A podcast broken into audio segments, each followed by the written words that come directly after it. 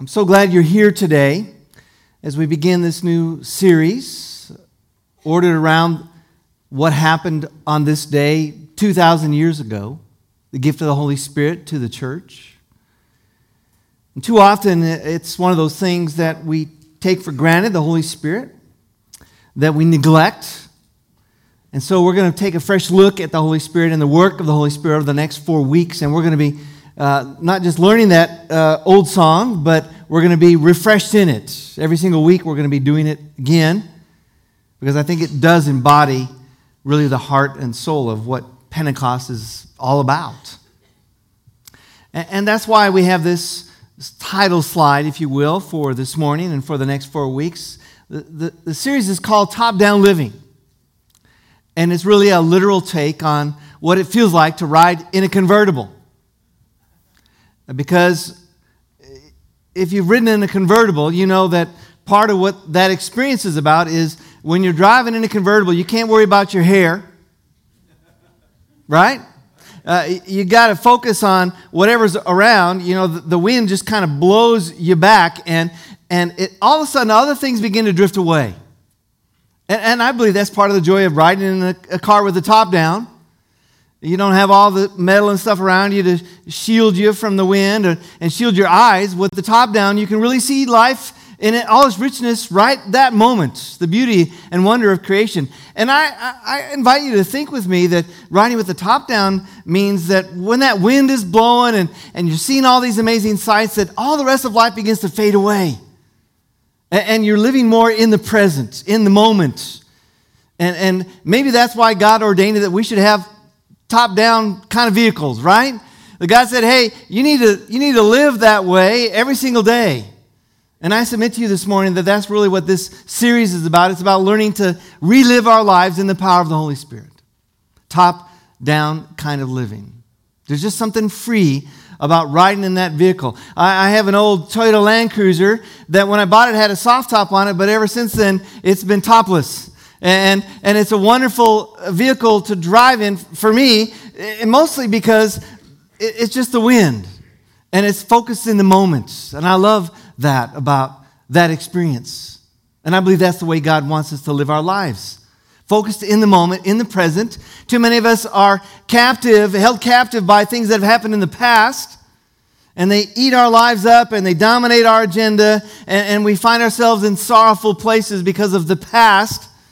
That's not the way God wants us to live. God wants us to live free and in the moment, filled with the joy of what it means to experience God's love every single moment of every single day. Top down living. It's about living the way God wants us to live, free and filled with joy of every single moment. Now, in order to experience the Holy Spirit, we're going to speak this morning about what this experience is about. And in order to do that, we have to go back another chapter in the Bible from the second chapter of Acts, which was read to you a little bit ago. You got to go back to the first chapter because there you find Jesus speaking about the power of the Holy Spirit. He's giving instructions before he leaves, right? It's been 40 days since Jesus died and rose from the dead. Can I get an amen? amen. Can I get an amen? amen? All right, that's more like it. Yeah. Eh, Jesus died and then he rose from the dead? Amen. Okay, all right. And, and after that, 10 days later, they were all gathered, and Jesus, it says before that, he gave them final instructions. He said, Wait, stay in Jerusalem, don't go anywhere, because the Holy Spirit is going to come. He promised the Holy Spirit. So here's what he says, and Jesus says in chapter 1, verse 8. I want to invite you to read it with me, if you would, please. Join with me. But you will receive power when the Holy Spirit comes upon you, and you will be my witnesses, telling people about me everywhere in Jerusalem, throughout Judea, in Samaria, and to the ends of the earth. Now, leave that slide up if you would, guys, and and, and we're going to read it a second time. But before we read it the second time, I want you to consider that this verse has two promises of Jesus in it. And, when we read it again, you'll, you'll see the two promises. So let's read it again together. But you will receive power when the Holy Spirit comes upon you, and you will be my witnesses telling people about my, me everywhere in Jerusalem, throughout Judea, in Samaria, and to the ends of the earth. Now, you got those two promises, right? Uh, Jesus says you will receive power when the Holy Spirit comes upon you. And as a result of that power, the second promise is that you will be my witnesses. And it says in Jerusalem, throughout Judea, in Samaria, and to the ends of the earth. And if we were writing that today, we would say in Fort Worth, throughout Texas, in the United States, and to the ends of the earth. That's what God invites us, Jesus invites us to understand that this power, when we open ourselves to this power, it changes us and allows us to help people know that Jesus is alive. So think about this power with me for a few minutes this morning. Or another way of speaking about this power is to speak of it as the force of Pentecost. The force of Pentecost. And in honor of Comic Con that we had here last Saturday, uh, and for all you Star Wars lovers out there, you know this famous phrase from the movies, right? The Star Wars saga. Uh, the force what? Be with you. Everybody knows that, right? Uh, the force be with you. Go ahead and say that to your neighbor. Very nice. You guys got that one. Very good.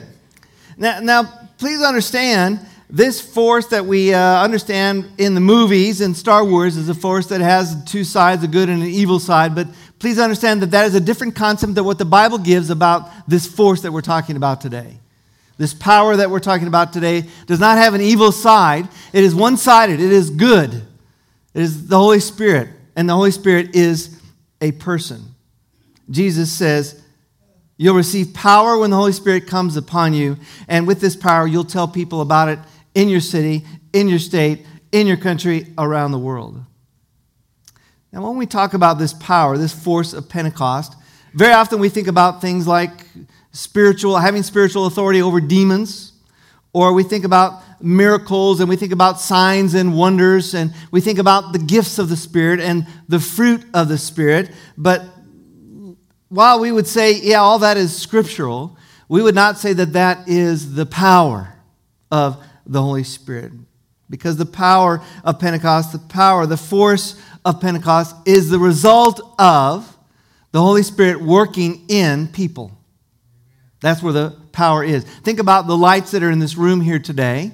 These lights are wonderful, and we like the lights because they help us see, right? But the light is not the power. The power is the electricity that you cannot see. The light, because it is connected to that power, can give us this kind of light. And that's a, a simple example of, of what the Bible talks about when it talks about this force, this power. It's something that you cannot see, but the result of it you can see. And that is the result of what the Holy Spirit does in us, transforms lives, helps people know who the person of Jesus Christ is.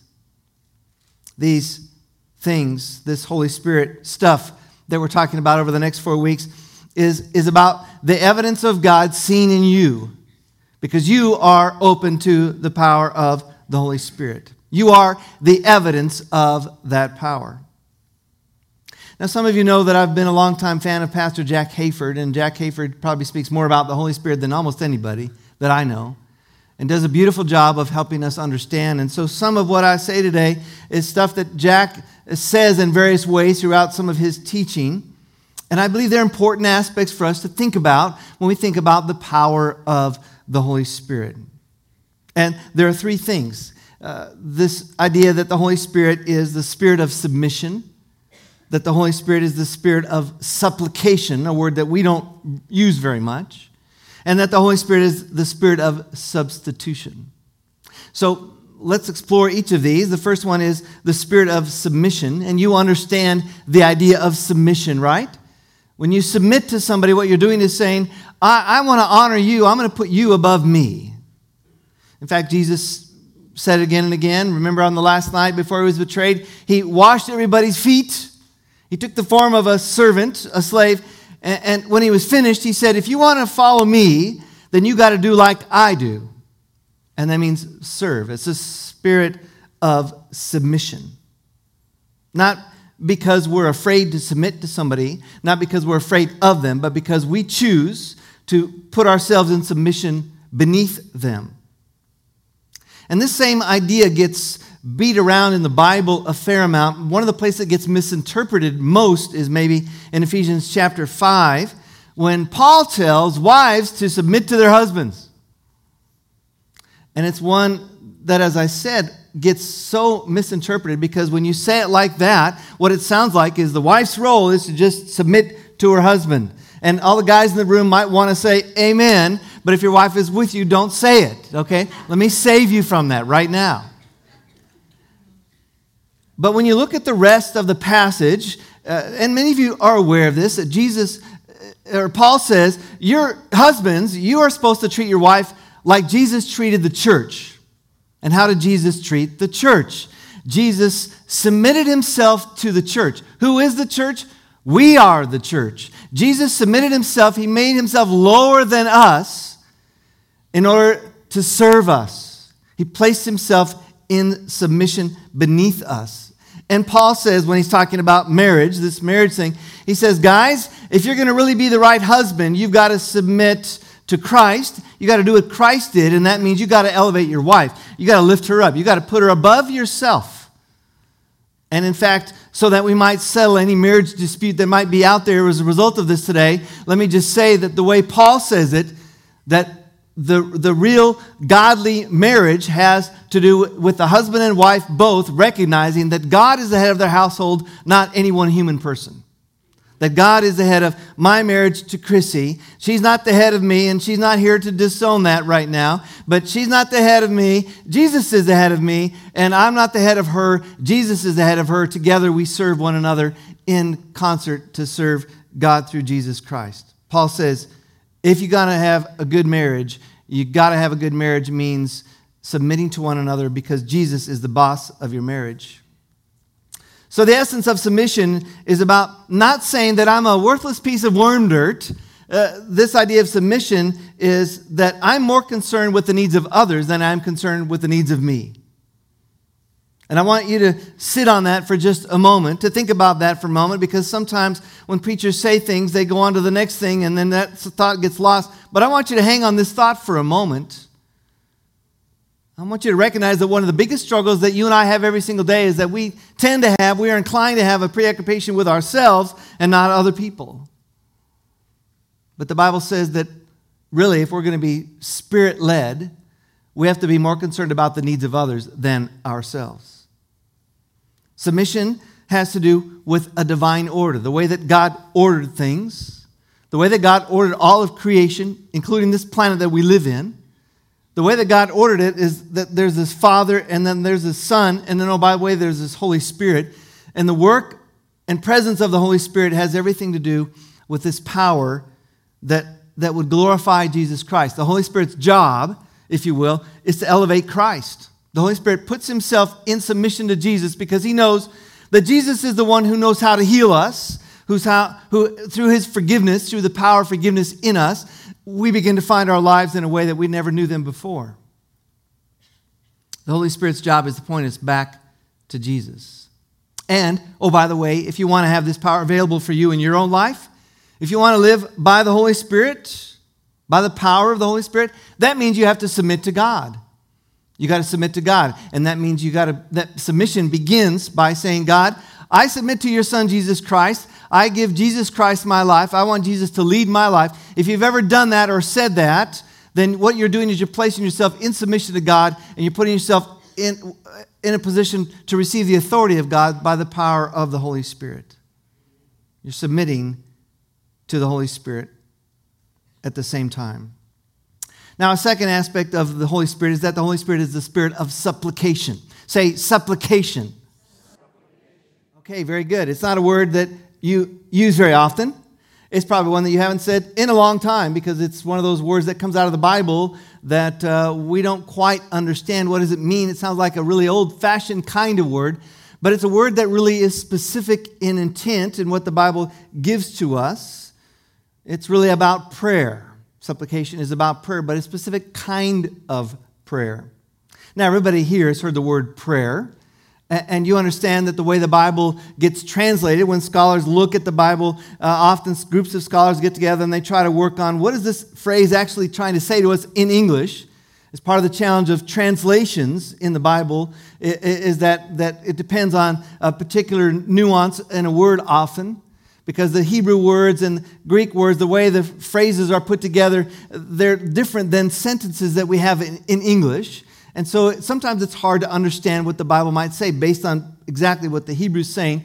And there's sometimes confusion about this word prayer because prayer can mean different things. It's maybe like uh, in English, if I were to use the word bear, you wouldn't know what I was talking about.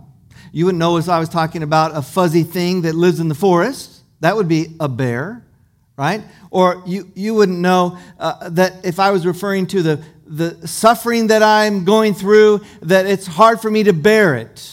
You wouldn't know if that was the kind of bear I'm talking about. Or you would know if it was a reference that I that was using because I, I had a, a wire and I stripped the insulation off the wire and the wire became bare, right? Uh, only based on the context would you know what I am talking about. And the Bible, when it uses the word prayer, very often, most often, refers to a petition. And a petition is simply an asking. God, help me. God, I want you to pray for my job. I want you to help me with my job interview. God, I, I want you to keep me from strangling my kids. God, I, I want you to pray that my father has a successful surgery. Those are petitions, they're requests of God. But supplication has a little nuance of a different intent for us because it's about a specific kind of praying. Supplication is praying against spiritual bondage. Praying against spiritual bondage. And the reason, at least one of the reasons that the Holy Spirit submits to Jesus is because the Holy Spirit understands that Jesus is the one that can release somebody from spiritual bondage against the darkness that wants to reign over us. A couple of examples out of the scripture. In 1 Kings 8, it says that Solomon was praying, and he was praying at the altar of God. It says, he was praying and he was also offering supplication. And depending on what translation you look at, it might just say that Solomon was praying, but other translations, which I believe are more, eh, more accurate to the intent, uh, say that there was prayer and supplication going on, and that Solomon essentially was, was praying to God. He was bringing petitions before God, but he was also praying against spiritual bondage for the people. In Acts chapter 1, a few verses later from the one that we read together here a little bit ago. A few verses later, uh, we read it, some translations say that all Jesus' friends continued with one accord in prayer and supplication. They continued with one accord in prayer and supplication. And there again, it's divided. It says prayer and supplication, but again, depending on your translation, it might just say prayer. So you wouldn't understand that the intent of it was to say this is praying specifically against spiritual bondage. And by the way, I just want to go on record as saying that some people argue with me uh, about the, this truth that's in this passage about the people being in one accord in prayer and supplication because I've had many people say to me that they believe this is evidence that everybody back then drove Hondas. They say, yeah, this is proof that everybody drove a Honda because it says they were in one accord. Okay. Okay, unless you roll your eyes too much. The last reference that I would share with you, if you can put that out of your mind, just put it out of your mind, is Ephesians 6. And in Ephesians 6, it says we're to pray always with prayer and supplication in the Spirit. And there's that word again, specifically inserted there to help us understand that we are to be in the business of praying against, speaking against spiritual bondage. And, and, and this is a critical issue for us because there are people in this room, people watching at home, people that you know that are in spiritual bondage, meaning that their lives are not fulfilled for them because they are tied to something that has happened in their past, a lie that they may have believed once upon a time. It's one of the reasons that we've had freedom seminars here at Lighthouse because people, when people need to understand that, that everybody has baggage from time to time. Is, is anybody willing to say, I've got baggage from time to time? Would you put your hand up if you're willing to say, I've got baggage from time to time? And if you don't have your hand up, I say, you go ahead and go out of here this morning because everybody's got baggage from time to time. That's why the Holy Spirit is so critical because He works in us and through us all the time to help us be relieved of that baggage. We need to move forward and get past that baggage. And if you're struggling today with some darkness in your life, it's very possible that it has to do with spiritual kinds of baggage. God wants us to get on with our lives. God wants to help us deal with our baggage. Would anybody here say that, that God has helped you deal with your baggage? Anybody? Like every day? Like every five minutes? Yeah, help me deal with my baggage, God. But please understand, this spiritual bondage, part of the reason the Bible speaks it again and again and again, is because the Bible understands that this is spiritual warfare. In fact, that's really the context of what Paul is speaking about in Ephesians 6, where it says prayer and supplication. He's speaking to the church at Ephesus about spiritual warfare and that how we are engaged, if you are a follower of Jesus, if you are a Christian, you and I are engaged in spiritual warfare because there's all kinds of other agendas out there that are vying for our time, vying for our attention, trying to divert us away from the true path that is God's path in Jesus Christ. But it doesn't happen without a struggle. That's why the church must be involved, engaged in the life of the community. That's why at our church, uh, on the weekends, uh, when school is going on that we, we have backpacks that go over to Dozier Elementary School filled with food because those kids won't have food. A lot of those kids won't have food on the weekends without us. And, and please understand, it's not just about feeding them because that, that's obviously got to be a priority, but it's about trying to work against the spiritual darkness that is out there. That, that a parent would, would want to neglect their children so much so that they would not be able to eat on a weekend. I've said uh, time and again, I've spoken about uh, an example that I know of about a principal going to a school to talk to the parents about their child that had shown some positive movement in their skill set at school, and, and, and that the principal understood from the teacher talking with the principal that this child was somebody that, that really could excel if they had an opportunity. And when that principal showed up to the door of that parent's house, the parent closed the door in their face, essentially saying to them that it's not, I don't care what happens to my kid at school. When my kid's at school, it's your job. It's your job to educate my kid, not mine. That is spiritual bondage right there, friends. That is spiritual darkness. It's why we're sending our youth team back to Orange, Texas to help with Hurricane Harvey. Oh, they're going to be repairing things and they'll be painting things and cleaning up again after that hurricane. But please understand, all that work is about fighting against spiritual darkness because those people that the youth are going to be serving are people that have been ostracized uh, by society in many ways. They've been forgotten by society. They begin to wonder does anybody care about me? Does God care about me? And so, our youth team, as they go, they're going to be helping those people in Orange know that God desperately cares for them. It's why we're going to Mexico in a couple weeks so those kids at the orphanage can continue to, to be nurtured in the life of Jesus Christ to fight against the forces of darkness, to beat back this idea of spiritual bondage. And the same is true about why we're going to Kenya because we want to partner with the people in Kenya to help them know those orphans that we serve there, the hospital that we work in there. That is a force for light in the middle of a dark world. It is a struggle. It's got to be something that we work on every single day. And then the third aspect of the Holy Spirit is this, He is the Spirit of substitution. And, and you get this.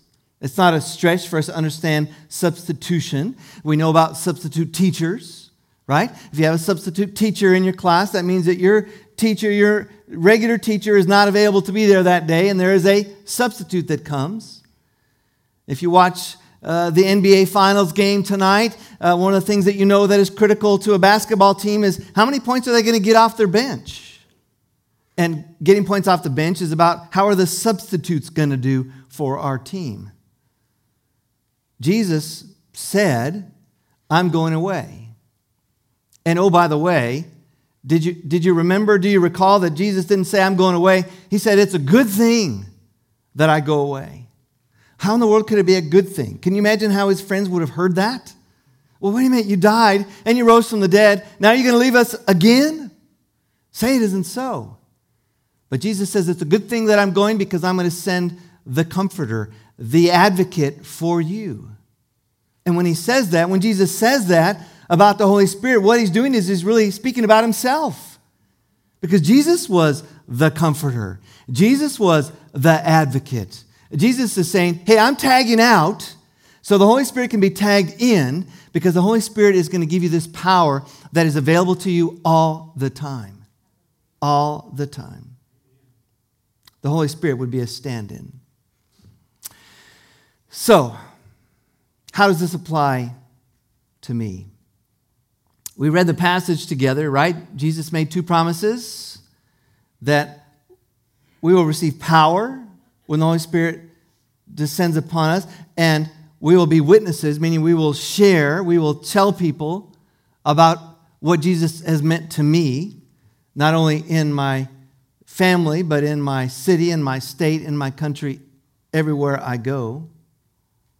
And this power, this electricity, the stuff that you cannot see, this power is wrapped up in the ideas of submission and supplication and substitution. So let me ask it a little bit differently. Let me ask you do you believe God is real? Okay. Do you believe Jesus was God's son and that he was fully human and fully divine? Okay.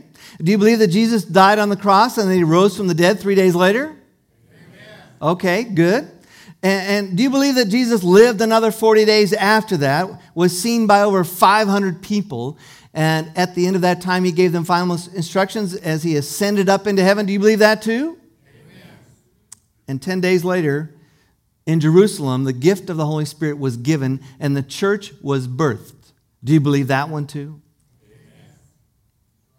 And a last question Would you say that you want to follow the will of God for your life? I believe that everybody here, I, I, I, believe it. Everybody here, I think, would say, if, if, if you were asked, Do you want to follow the will of God? You'd say, Yeah, I do. This idea is about seeking the will of God for me, individually for me for you, seeking the will of God for me. You see, one of the things that I know is that this concept of seeking the will of God is something that, that would be and is important to a mature believer. And, and when I'm speaking about a mature believer, I'm not talking about somebody that's got the right age. I'm talking about being mature in your faith. If you are maturing in your faith, you, a relevant question for you every single day is Am I in the will of God? And when things confront you, when decisions come that you have to make, that, that part of what you do if you're a mature believer is you say, okay, God, I want to do your will. Help me understand what your will is in this situation. Let me understand it. We need to pray about it. One of the things that I'm doing right now is I'm praying over the vision of our church. I've been doing it for about the last month. I'm doing that every single day. Uh, gonna be, we're going to be having a big Vision Sunday in September. And it's going to be great. It's going to be wonderful. And, and part of what's great and wonderful about it is that this is this, the seeking of this vision for our church has to do with is this God's will or not? Because we have to ask ourselves the question what do we want to do as a church? Do we want to do the things that we think are good things to do, or do we want to do the, the things that God says we should be investing in? I, I would surely I would guess. Surely I would say you would say, yeah, I want to do what God wants us to do, right? So I want to invite you to join me in praying about the vision of our church. Our, our, our full time staff members are on board. We've been talking about it and praying about it. Our board of directors has been talking about it and praying about it. The Barnabas team has been talking about it and praying about it with me. It's about the future. And, and many of you know that, that I got derailed from the vision of our church when I had my radiation and subsequent surgery last winter. Uh, and but there's been things percolating in me ever since, and it's time for that vision to, to roll out. It's going to be an awesome time for us. But again, the point of saying all that is, look, it's got to be about God's will, not my will, not your will. It's got to be about what does God want for Lighthouse, and the key of that, the key to that kind of praying is to say, Thy will be done. Not mine, but thy will be done. You remember how Jesus, right? The night before he was betrayed, or the night of, of his betrayal, he had a last meal with his friends. He knew that he was going to die the next day. He didn't say anything to his friends about it. They were oblivious to what was going on. After prayer, after dinner, they go out to pray, and Jesus prays. He asks God to allow him to not have to do what he knows he's supposed to do tomorrow. Heavenly Father, uh, you know, I don't really want to do this. I don't really want to die tomorrow. But at the end of that petition, Jesus prays a prayer of supplication. He says, Not my will, but yours be done. Break the spiritual bondage of the people. So then there's this amazing thing that happens if we'll surrender our wills to God. Then we'll find ourselves driven by the Holy Spirit. Then we'll find ourselves uh, understanding that this force that we cannot see, that is the, the power of the Holy Spirit, that this force begins to help us understand how to, how to order our lives, how to live every day like the top is down, focused on the moment, focused on the day, not allowing the past to cripple us, not, not, not allowing the fear of the future to, to defeat us, but instead trusting that God wants good for me every day. And that because of that goodness of God, I'm going to serve Him every single moment of every single day.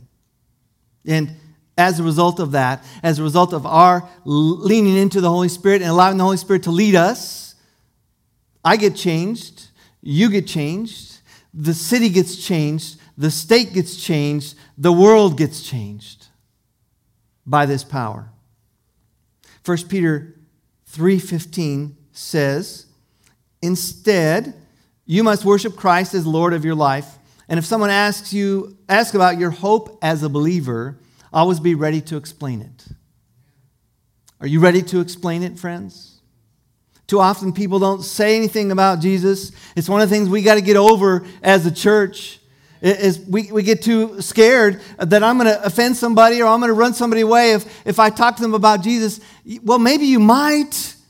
But, friends, if you just talk about the hope that you have, you're not going to run anybody off. If you don't break out your Bible and, and, and whack them on the head with it and say, you need to find Jesus, if you don't do that, if, if you just tell somebody, hey, I don't know about other people, but here's what God has done for me. Can you speak about that? That's what's going to change the world. That's going to, what's going to draw people to Jesus. That's what's going to allow the Holy Spirit to move in our lives. That's top down living. Living focused on the now, empowered by the Holy Spirit to see the work of God in our lives. What a gift, this Holy Spirit. Let's pray.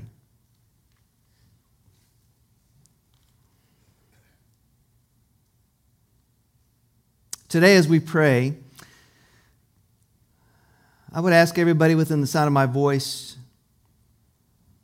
whether or not you have the conviction in your heart to say that you want the Holy Spirit to be awakened in you. That this is not just some simple little game that the church likes to play, but that the Holy Spirit is real and His power is available. And, and, and do I want to be awakened to the power of the Holy Spirit that is already latent in me. This same Spirit that came at Pentecost. Lord, may we be submissive to you by asking about your will for our lives. We pray today not just for ourselves, but for others who are walking in darkness, who need to be released from spiritual bondage. And we pray that someone in this place, someone within the sound of my voice, that even right now, that they are convicted of their own life and they are desperately seeking something, some way out. Lord, that that individual or those individuals right here, right now, would make the, the life changing decision to become a follower of Jesus. That they would ask, Lord, lead my life too. And we pray, God, that when people experience us, our lives, that they would not see us but that they would see our substitute, Jesus, that our words, oh, not just on Sunday mornings, but every single day, where we work, where we live, with our neighbors, with the stranger that we meet, that, that we would simply be that ambassador for Jesus, that people would see Jesus in us. And as a result, God, may Fort Worth be, be awakened to your power. May Texas and all the world begin to recognize what an amazing God you are. Holy Spirit, come. Make our ears hear, our eyes see, our mouths speak for you. God, I invite everybody within the sound of my voice with your head bowed and your eyes closed as we are. I want to invite everybody to just put their hands up in the air. Put your hands up in the air. And God, we put our hands up in the air right now because we want to reach the world for Jesus. We want to touch the world with this incredible love that you have given to us. And God, we know that we can't do it on our own strength. We got to rely on you. And, and Lord, we put ourselves in submission beneath you. And we ask you, God, to please use us. Use us, God, to help people know that they are loved by the God of all creation. We hang on every word, God, from your mouth, that you may speak, that you may help us know love and life in a way that we could not know it otherwise. We give you praise and thanks for the gift of your Holy Spirit. We pray in the name of Jesus. Amen and amen.